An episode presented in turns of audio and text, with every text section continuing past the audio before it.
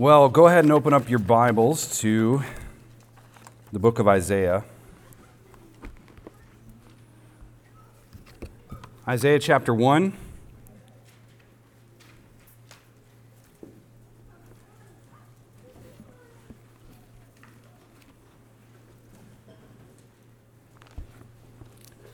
We're going to be in Isaiah chapter 1, verses 16 and 17, and then we will go to Isaiah 42. And I am going to reference Isaiah 59 a little bit later.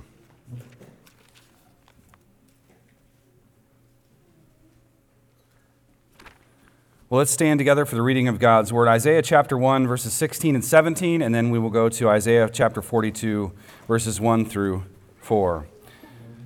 Isaiah 1 These are the words of God Wash yourselves, purify yourselves, remove the evil of your deeds from before my eyes. Cease to do evil, learn to do good, seek justice, reprove the ruthless, execute justice for the orphan, plead for the widow. In Isaiah 42. 1 through 4. Behold, my servant whom I uphold, my chosen one, in whom my soul is well pleased. I have put my spirit upon him. He will bring forth justice to the nations. He will not cry out or raise his voice, nor make his voice heard in the street. A crushed reed he will not break, and a faintly burning wick he will not extinguish. He will bring forth justice and truth. He will not be faint or crushed until he has established justice in the earth, and the coastlands will wait expectantly for his law. Let's pray. Our Father and God, the source of all light, by your word, you give light to the soul. Pour out on us the spirit of wisdom and understanding, that our hearts and minds may be opened through Christ our Lord. Amen. Be seated.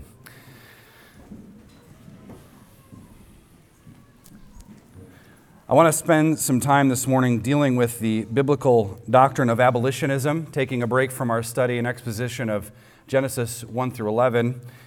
And uh, so we're going to deal just this morning with this doctrine. And I, I, did say it's a biblical doctrine, a doctrine of abolitionism.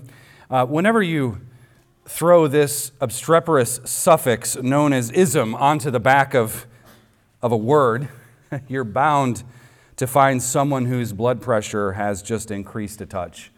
There are several isms that uh, should make us shudder. Anytime we deal with an ism, we have to remember that one, the suffix itself isn't ethically nor inherently wrong or distasteful in any way. Uh, two, defining our terms will help us discern whether the ism is of some advantage. As always, the dictionary belongs to the Lord Jesus Christ, which means it's ours to steward and hopefully steward well. Additionally, the word abolition is obviously related to the word abolish. To abolish something is to put an end to said thing. The thing in question is eradicated and extinguished. It's simply no more, it ceases, it stops. Now, regarding the abolition of abortion, the evil sin of child sacrifice, we want to, we want to legally terminate the action of those who seek to terminate others. That's the concept. Uh, terminating the action, the performance of this wicked sin, uh, we want to terminate that action because they are the ones who are terminating image bearers. And we want the state sanctioned murder of our preborn neighbors to no longer be the case. We don't want it to continue unabated. Abolition, thus, as a word, abolition, formalizes the concept here. The, abolish is, is a verb, it's the verb. Abolition is the noun. And here comes the fun part. When the suffix in view, the ism, is attached to the noun, moving it from abolition to abolitionism, it makes the noun more invigorating uh, and lively. The noun is brought into a uh, it's, brought into uh, a new way, a new format, if you will, essentially systematizing it, making it blossom into a more elaborate framework. The ism moves it from general, we just think of a general noun, it moves it into something with specificity. It's specific now. It takes the concept and develops theologically rich categories which are meant to be applied to certain situations. So the ism gives us categories, it gives us properties, it gives us something to work with. When we put the ism onto abolition, it, gives it structure, it gives it uh, legs, if you will. For example, we know from 2 Timothy chapter 1 verse 10, we know that Jesus Christ is the abolitionist. He is the abolitionist. The apostle Paul says that our savior Christ Jesus quote abolished death. The word's even used there, abolished death. That is the problem of death, uh, both covenantally and physically, the problem of death given to Adam and Eve has been put away has been put to death. The problem of death has been put to death in Christ. So death's death blow has been given because of the work of Jesus Christ in his substitutionary atonement, his substitutionary death, and his victorious resurrection. I think it was John Owen who wrote the uh, little book, uh, The Death of Death and the Death of Christ. I recommend that one too. So thus, we can conclude, based on what Paul says here in 2, uh, 2 Timothy chapter 1, verse 10, that Jesus is an abolitionist. He is the abolitionist of death. Death is extinguished. Death is put to an end. Death is over. So therefore, we are, of course, in good company when it comes to self-identifying as an abolitionist. And I know people will, will perhaps shudder at that too and say, well, I don't, like even born again Christian is sort of a superlative. Why, why do you need to add something? To, by definition, Christian, uh, to be a Christian is to be born again. Why do we need to say born again Christian as if it's a legitimate category? Why do I have to say, well, I'm an abolitionist when I can say I'm a Christian? Well, I would argue that those two things uh, go hand in hand, and to state one is to the, imply the other. Now, before we get to the, the text here in Isaiah, I want to give you a quick definition on the front end to, to help us set our minds in the right place. Abolitionism, as a systematic concept, is simply the biblical doctrine of repentance, the biblical doctrine of repentance set forth within the context of national sin and lawlessness. I'll say that again. Abolitionism is simply the biblical doctrine of repentance set forth within the context of national sin National sin and lawlessness. You think of uh, Josiah and the discovery of the book of the law and how they were neck deep in sin, and this discovery brought them to repentance at a national level, as a corporate level. And of course, the church is a nation that lives in all nations, meant to convert all nations and disciple them. So we can apply it that way. But abolitionism asks this question How does the gospel of Jesus Christ and his ever present, ever penetrating kingdom apply to social issues, especially the sin of murder and child sacrifice. And people will say, well, we don't need to politicize this. Well, everything's political because Jesus is Lord. And the gospel applies to everything because Jesus is Lord. But how do we apply it to social issues? How do we apply it at the corporate level, the collective level, the collective of people who would identify as, quote, Americans or people who are uh, Zambians, uh, you know, as you're a Christian in a nation, Christians in a nation, I air quoted the wrong word, Christians in a nation, uh, how do we apply this? How do we apply this gospel to that, to that level? When a nation or a state or any sort of governing body, or even just culture, broadly speaking, because it's not just America that has this problem, when that happens, when, it's, when these organizations or cultures are, are engrossed by and overcome with that which God hates, what is the Christian response? Should we even, should there be a Christian response? Or should we just passively, you know, that's a different kingdom, that's a different area, we just kind of, we're here, we can be sequestered to our own little thing and we can't worry about that. We can just pray. Well, we should pray, but is that it? Well, yes, there should be a, a Christian response. There should be.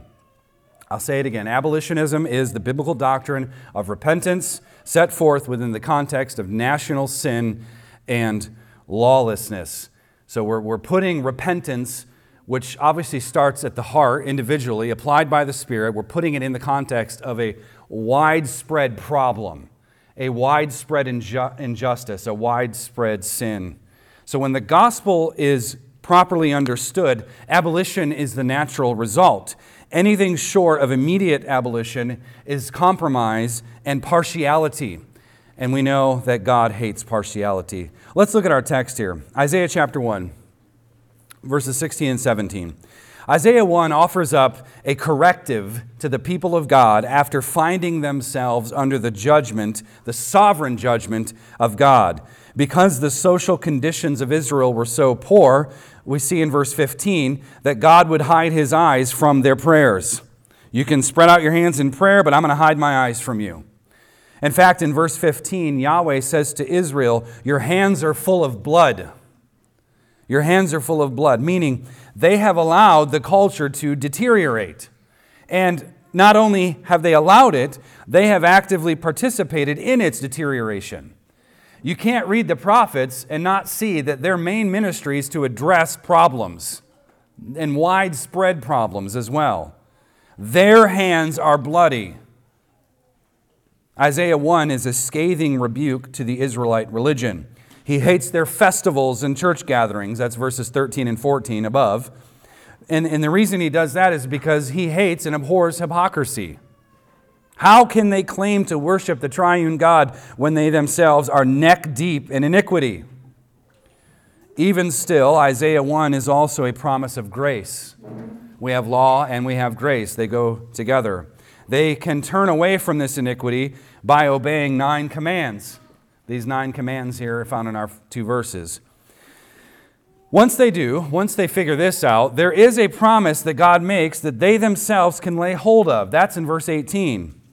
There is a, a, a blessing to possess. That's in verse 19. Or there's a blessing to refuse there in verse 20. But if you refuse and rebel, you will be eaten by the sword. What beautiful Hebrew imagery. Now, Look at verse 16. The nine commands are three groups of three. First, cleansing is required. He says, Wash yourselves, purify yourselves, remove the evil of your deeds from before my eyes. So you have wash yourselves, that's the first thing. Start with you. Wash yourselves. Purify yourselves. Set yourselves apart. And he says, the third thing, remove the evil deeds from the sight of Yahweh God. Now, cleansing itself must touch the heart, the root of man's being. So, to start, it has to start with people. When we deal with national sin, we're dealing with people. We're dealing with individuals on a collective level, but we're still dealing with them as individuals. Their hearts, like ours once were, polluted to an extreme degree. They need to be washed, and we continue to need to be washed as we repent and believe each and every day. But it cannot be on the outside only. It cannot be whitewashed tombs, right? The thing that Jesus scathes the Pharisees about. So God, we know, judges the thoughts and intentions, not simply the actions. I love what uh, John Calvin said. He said, In the sight of God, who beholds the heart, a depraved conscience pollutes every virtue. Brilliant quote. It, I'll say it differently, but it doesn't matter how many good works someone does. If the heart is darkened, even the virtues are malignant. Sometimes we have to repent of our perceived virtues because they're not done in right, with a righteous heart. We, we could say, I'm being kind to that person when you hate them in your heart. So if, if it doesn't touch the heart, if the heart is darkened and polluted by something, even the virtues are malignant. And this is an important point for the doctrine of abolitionism, which we'll get to momentarily. But the point here is, is the outward will always come from the inward. The outward change comes from the inward. And if the inward is corrupt, the outward will always be hypocrisy. Every time. Every time. The only way to cure a sin sick soul is through the power of the Word of God making a dead heart come alive. Abolitionists want hearts to come alive. That's why it's a gospel centered thing. The inward pollution must be cleansed and purified. Then they'll make then they'll be made right in the eyes of Yahweh God. Then, the third command here, their evil deeds can be exposed and thus put away. If your heart is darkened by sin, you don't see clearly. So, how can you put it away if you don't know what it is? That's why it starts in the heart, the center of a man. Blind men will always try to veil themselves from the activity of God. They do this because they think that God won't see their iniquity. The inner character of every man, woman, and child is manifested in how they live. The inward character is manifested in how you live. What does a man believe? Then show me how he lives. What do you believe? Show me how you live. That's how you know what you really believe. You can, we're prone to this. We, we can believe one thing, confess one thing, and we live completely different. And that's the problem Isaiah is getting at. You profess to be this, but you're actually this. Your actions are saying that this isn't what you say it is. So repentance here looks like a complete abolition of the act itself and a complete and complete obedience to God's law as the standard for righteousness, beginning in the heart. The second set of commands go together. We have here in verse 16 cease to do evil, learn to do good, seek justice. Cease to do evil, learn to do good, and seek justice. The repentant man or woman or child will do holy violence towards the evil that he has perpetuated, actively or passively. Whether you've, you've been participant actively in the sin or whether you have passively not dealt with it or been involved in it in calling forth righteousness. And that's why, by the way, it's not enough to have a nice moral opinion about abortion. And we, we get that a lot on the campus, engaging people. Oh, I agree with you. Well, my brother Ron Krantz always says, your nice moral opinion isn't changing things. It's not enough to just have a nice moral opinion. The repentant man who obeys the gospel will stop it at all cost, cutting off the supply lines of sin and abolishing the action immediately. He will not compromise, blame shift, or turn a blind eye. Stop the sin and evil, he says. Seize it. Stop it. Learn, learn to cultivate a new heart and mind in order to do good. So repent of the sin, stop the sin, but learn something else, having a, having a renewed mind, as the Apostle Paul tells us, having a renewed mind. And then you seek justice. That is, set a different course that aligns with God's covenant demand and commands. So abolish the evil, learn to do good, learn what the good is, what it should look like, and instead of being consistently on the wrong side of proper judgment, determine what is judicially correct based on Yahweh's law and actually put it into practice. See the pattern here? We're going from the heart to the outside, we're going from the mind, we're going out, learning what is good, and then finding what is judicially correct and then putting it into practice. By the way, this is just sanctification. I'm just describing sanctification. The third set of commands are lumped together as well. Reprove the ruthless, he says. Execute justice for the orphan and plead for the widow. In this call, all of society must be reformed. All of society must be reformed. The gospel goes into every nook and cranny, all of society. Not just the church as she hides behind the four walls, but the church proper spilling out into the world and the culture. The ruthless oppressors must be set straight, he says. They must be set, they must be corrected. They must not be permitted to do evil. They must not go unchallenged. Interposition must happen here. The fatherless, like the preborn babies whose fathers are either nowhere to be found or are complicit in the murder, they must be dealt with justly. The fatherless must be dealt with justly. We must care about them. The widow also must have someone plead for, for them, to interpose, interpose for them, to step up and, and aid them. So we have the fatherless and the widow, two categories of people most likely to be exploited by powerful, wicked men. If, if, if justice is absent, the vulnerable are exploited. That's what Isaiah cries out against. That is what Yahweh hates. Those who are not, those who are most oppressed must be the kind of people that we are protecting the most. Those who are most oppressed must be most protected. We must, after all, be doers of the word. Flip to Isaiah 42.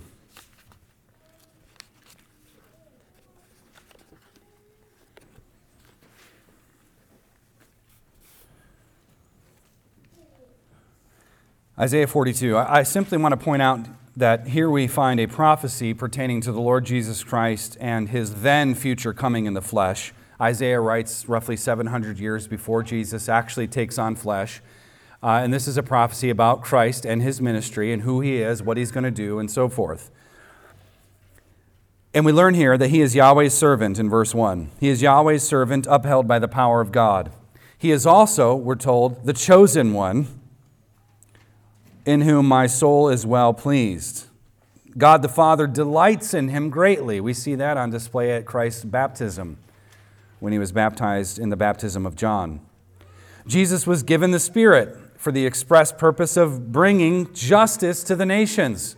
Verse 1. Justice not only in the land of Israel, but justice in all lands, in all nations, in all peoples. The purpose of Christ's coming was to bring the entire world, all peoples, languages, and nations, under the authority of God and His Word. Apart from Christ, apart from Christ, we have chaos. He liked that point. I do too. Apart from Christ, we have chaos. We have disorder. We have bewilderment.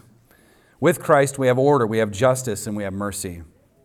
Verse 2 Jesus won't cry out or raise his voice because he is not arrogant, but instead humble in disposition. His voice won't be heard in the street, and this simply means because he is not boastful, but humble. A crushed reed or a bruised reed, verse 3, he won't break because the half defeated and broken are to be cared for and lifted up, not despised, crushed, and mangled. Also, verse 3 a faintly burning wick will not be extinguished, because rather than putting out the faint spark of life, the Lord kindles and he fans the flame. Jesus Christ, in the last part of verse 3, will bring forth justice in truth. God's law word, when thundered from the lips of his people, is like a hammer smashing the prideful hearts of men. And those those who refuse guidance from the shepherd's staff will soon find themselves under the heavy blow of Christ's rod of iron. Finally, in verse 4, we see the relentlessness of Christ's mission.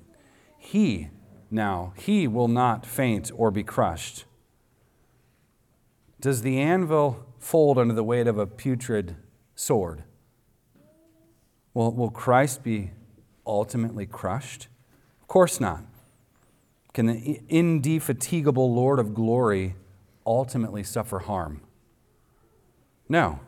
His mission is sure. He intends to establish justice in the earth, verse 4. And as a result, further in verse 4, the coastlands will wait expectantly for his law.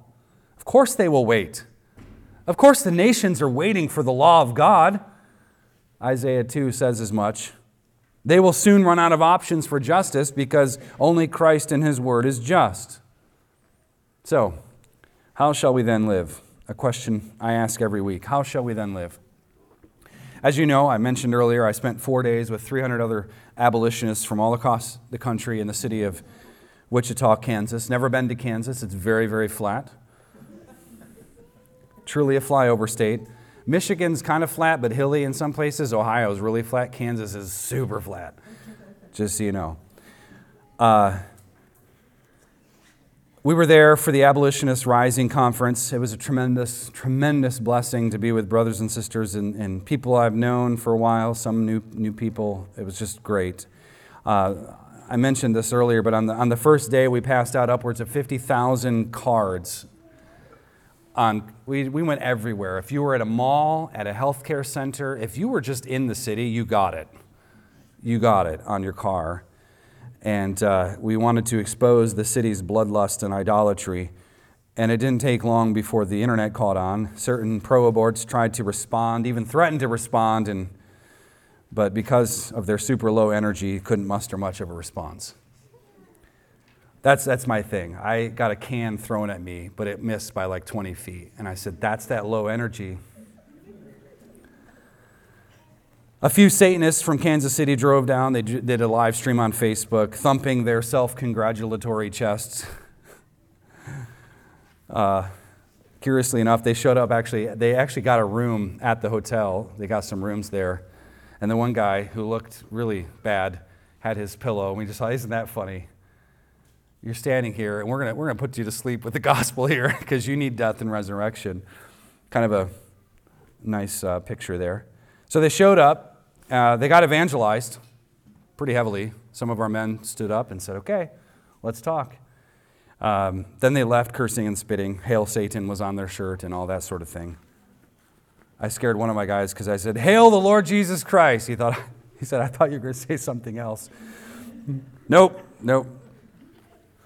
They, they never actually met a group of Christians unwilling to back down. The gospel was proclaimed to atheists, agnostics, pagans, humanists, Hindus, Muslims. If, if it's a thing, they were there. and I could tell you story after story. I obviously don't have time. But what I want to do here is simply explain what, what the doctrine is a little bit more uh, the doctrine of abolition and, and what it looks like in practice. And we can look at text upon text. Just read the prophets, it's everywhere about what God requires of his people. Now, remember what I said earlier abolitionism is the biblical doctrine of repentance set forth in the context of national sin and lawlessness. So, what does repentance look like for the people of God in a context where there is widespread sin and iniquity and transgression? Broadly speaking, Christians, generally speaking, they, they need to be always be prepared to not only give a defense for the hope that is within them, I think also they need to be ready to give an offense when it comes to injustice. Have a ready defense, Peter tells us, but I think you also have to have a ready offense. You have to be able, and, and the law and the gospel is the offense. The law and the gospel is the, people get offended by what we do and what we're saying, but your whole life is an offense to God. You can afford to be offended for a minute so that we can see the law of God proclaimed in your heart and your mind and follow that up with the grace of Christ that He offers. So the law and the gospel is the offense. Proverbs 26 4 reads, Do not answer a fool according to his folly, lest you yourself also be like him.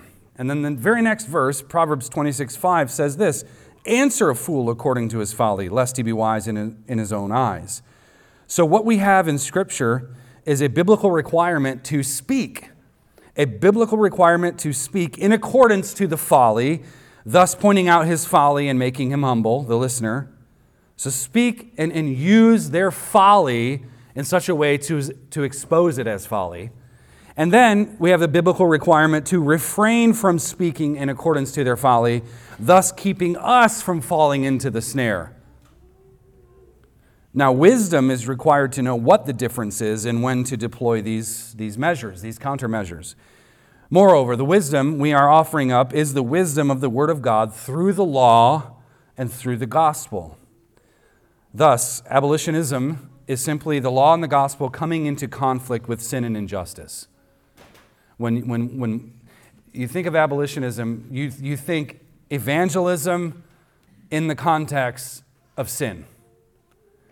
Uh, some people made up a new word evangelism and agitation, evangetation. I thought that was great.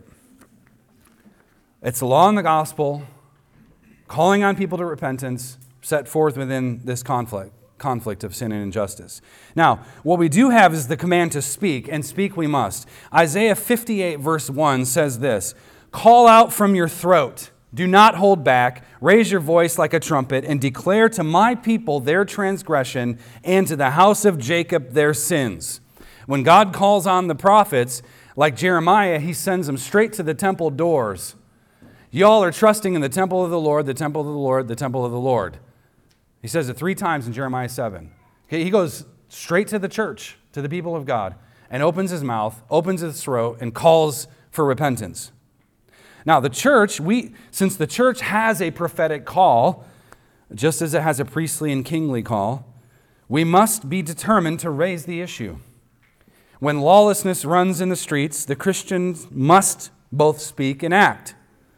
We are, after all, called to be doers and not merely hearers.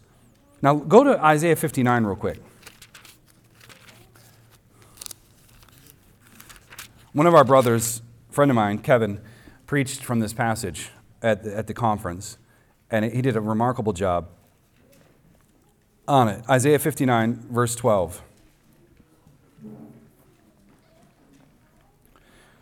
For our transgressions are multiplied before you, and our sins answer against us. For our transgressions are with us, and we know our iniquities. Verse 13 Transgressing transgressing and denying Yahweh, and turning back from our God, speaking oppression and revolt, conceiving in and uttering from the heart lying words. Justice is turned back, and righteousness stands far away, for truth has stumbled in the street, and rightness cannot enter so it is that truth is missing, and he who turns aside from evil makes himself plunder. Then Yahweh saw, and it, and it was evil in his eyes that there was no justice. Verse 16, and he, and he saw that there was no man, and was astonished that there was no one to intercede. Then his own arm brought salvation to him, and his righteousness upheld him. It's interesting. Uh, the impassible God is astonished. Um, it's incredible what we have. We transgressions multiplied, sins and iniquities known, denying God, oppression and revolt. We have lying words. We have a culture of lies right now. They lied about all of us there. Just, you know, you expect that. The Nazis showed up. Yeah, okay, we're Nazis. Go ahead and try to find a swastika somewhere. like, it's amazing. They don't actually know. They lie. People lie and our culture is lying every single day. And God hates a lying tongue. Justice turned back, righteousness far away, truth stumbling in the street. I, that's a great line from Isaiah. Righteousness unable to enter, truth missing altogether. Where is the truth? Yahweh sees, and, and there's only evil. There's no justice, there's no man to intercede, so forth. That's our culture today. And when a culture apostatizes, which is, again, what we're looking at right now, who will respond? The people of God? Now, to be a Christian is to be, by definition, as I'm arguing, an abolitionist. Because you believe in repentance, and you believe that repentance applies not just to yourself, but to others. And you believe repentance should be set forth in our government buildings and in our businesses, everywhere. Christians must conform themselves to the mind of God. That's how we, that's how we get truth standing upright in the streets. We have to conform ourselves to the mind of God as He has revealed Himself in and through and by His powerful word. And this includes, friends, we, are, we must learn to abhor what God abhors. It's not enough, again, to have a moral opinion kept to oneself. A man will either be an enemy of evil seeking its dissolution or a friend of evil aiding its perpetuity. We are not afforded the opportunity to be fence sitters. Neutrality is impossible. You cannot serve two masters. And if we do not respond to the sin of child sacrifice, the sins of the sexual revolution, which are all just big, gnarly fruits on the ugly status tree, then our silence will be considered complicity. So, abolition is repentance. It's a call for every Christian everywhere to repent for all sins, both committed and omitted. It's a call for Christians everywhere to repent of their general apathy, prayerlessness, lack of zeal, their stumbling in sins like pornography, which aid and abet the abortion industry. We must repent first. That's why we say as abolitionists come and repent with us. We're, we're repenting, come and repent with us. To be an abolitionist, which is to say a Christian, is to be a repentant Christian. Abolition is repentance. It's not partiality and compromise like pro lifism. And just, I'll say this I frankly find it personally offensive when I'm called a pro lifer. I'm offended by that. Because what you're calling me is someone who shows partiality. You're calling me someone who's compromised and inconsistent. And that's what the pro life movement is. Why would I be offended? Because pro lifers keep abortion legal just like the pro aborts. I can't get any of my representatives, senators, you name it, to get back to me so I can educate them, educate them on abolition. We have a bill ready to go in Virginia, which hopefully next year we can get. This year's session's over, it's done. Oh, it's okay. We don't need that bill. We have a pro-life bill. You know, after the, after 15 weeks, you just can't you can't kill the little boy or girl. It's compromise. It just is. These pro lifers are the ones that keep abortion legal, and it is still legal in every state in this union. They don't want to abolish abortion. They want to give the appearance of caring about justice, but they want to do it apart from the Word of God, apart from what God demands. And they are not calling for equal protection and equal justice, which is what the Bible calls for. They are not calling for the law to treat the preborn just like the born. They are not calling for repentance both inside and outside the church. They do not want immediate justice, but prolonged, pragmatic, so called justice they simply don't understand the law of God and they do not understand the gospel of God either. They don't know how they, it applies. That is the pro life movement. Friends, the gospel by its very nature is intended to abolish anything and everything contrary to it. What does the Holy Spirit do to your heart to bring you to Christ's grace? He abolishes your dead heart, He puts an end to it. He puts it away and He gives you a new one. That's the built in feature of the gospel. It's what it is. And if your gospel does not include the consequences of the law, both individually and culturally, then your gospel is weak. You want to try to cut out the hard things, the hard topic of repentance and faith and the law of God and the damage done by the covenant of works, and the, the, because of Adam's disobedience, of course, and, and the grace that we found in God's covenant of grace in Christ. So, can we have equal protection without repentance? It's not possible. We cannot have justice without repentance either. We hold to the doctrine of sola abolitio. Abolition alone comports with the call for biblical justice. So, yes, we have six solas. As I wrap up, I want to end. I want to summarize for you the Norman statement that just was, was just launched. You can find it at abolitionists. There's an S there, rising com, and I frankly would encourage you to read it and sign it. And it's going to explain more about the, the doctrine of abolition. And, and Lord willing, I had, I had planned to do kind of a whole series on the various points found within the doctrine of abolitionism sometime in the future, Lord, Lord willing. The first thing, and I'm going through these really quick so we can, we can finish. But the first thing is abolitionism is gospel centered. You can find this on the website, so you don't necessarily have to write these down. But abolitionism is gospel centered. We're ambassadors of Christ. We have been called to follow our Lord Jesus Christ into the world, and we confess that the only answer to the sin of child sacrifice is the gospel. That's why pro lifers have it wrong.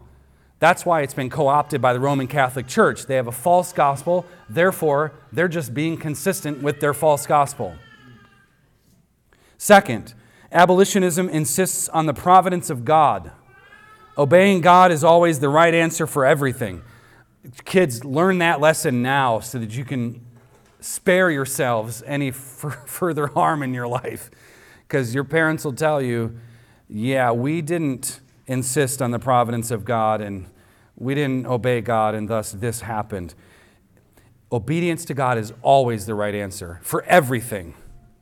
And as we serve Him, His sovereign plan will unfold as Christ defeats his enemies in history, the cause for justice, and he won't go faint. So we trust the sovereignty of God. We trust it. We don't have to compromise to try to maybe get to what we think is obedience. We start with obedience. Third, abolitionism is accomplished by the work of the church, the people of God, the bride of Christ. The, the body of Christ must be, to some degree or another, engaged in the work of the gospel and thus the work of abolition.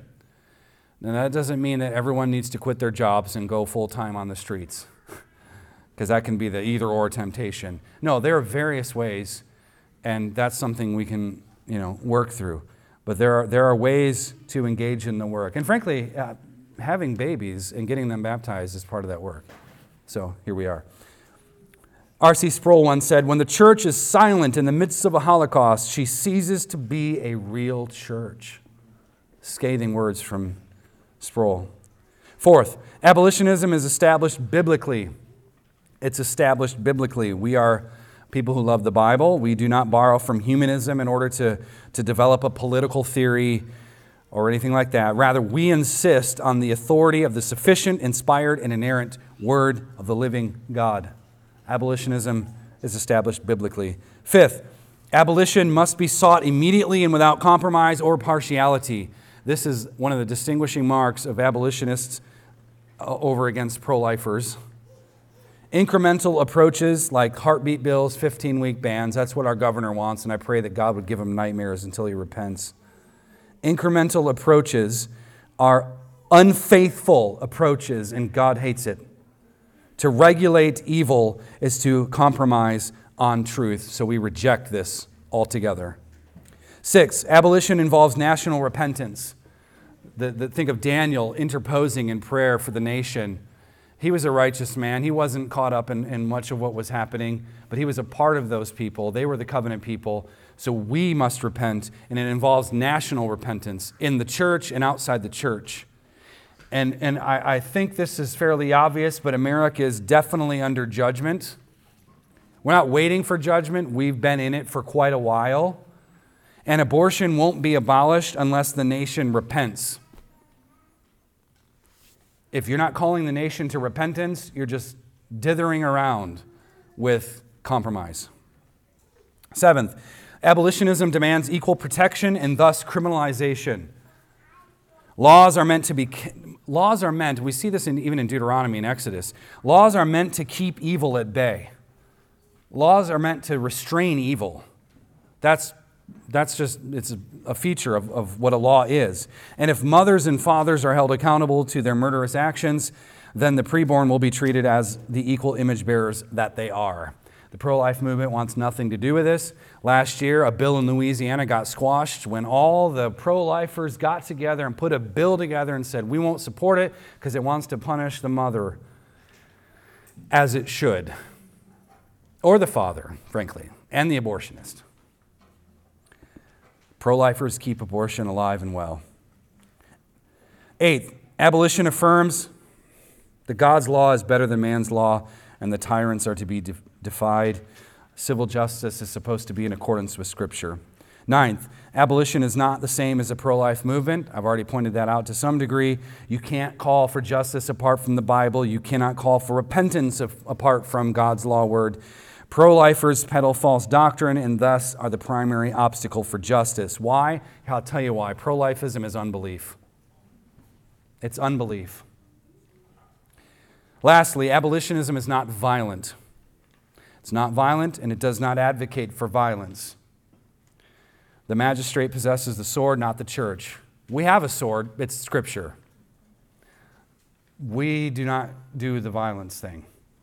And no matter how many times we said it up and down this week, they're lying, they're lying about us. They're here to do violence. They're doing violence. You don't, again, you don't know what words mean because the dictionary you have scrambled, so you're lying. And guess what? Add that to the list of repentance. now, let me finish here. It seems like all of this is an insurmountable task, just like discipling the nations. But this is a part of that. However, the Lord is calling us to be faithful and obedient in every area of life. He really is. He's calling us to be faithful in every area of life. He's not asking us to do it all on our own. He's not asking us to simply, uh, you know, sell everything and live on the streets poor and hold a sign and start yelling at people. That's the perception. But he's not. We need to build our families. We need to build, we need to build our businesses. We need to, to uh, plunder the Egyptians, take all their money, and start, you know, financing things for righteousness. We need to do those things. Absolutely. But Jesus is asking us to simply live consistently with that which we profess. And He is with us always. So live in repentance while we call the world to repentance. It does no good for the church to call the world to repentance when we're not. When we tolerate a little bit of evil, a little bit of sin.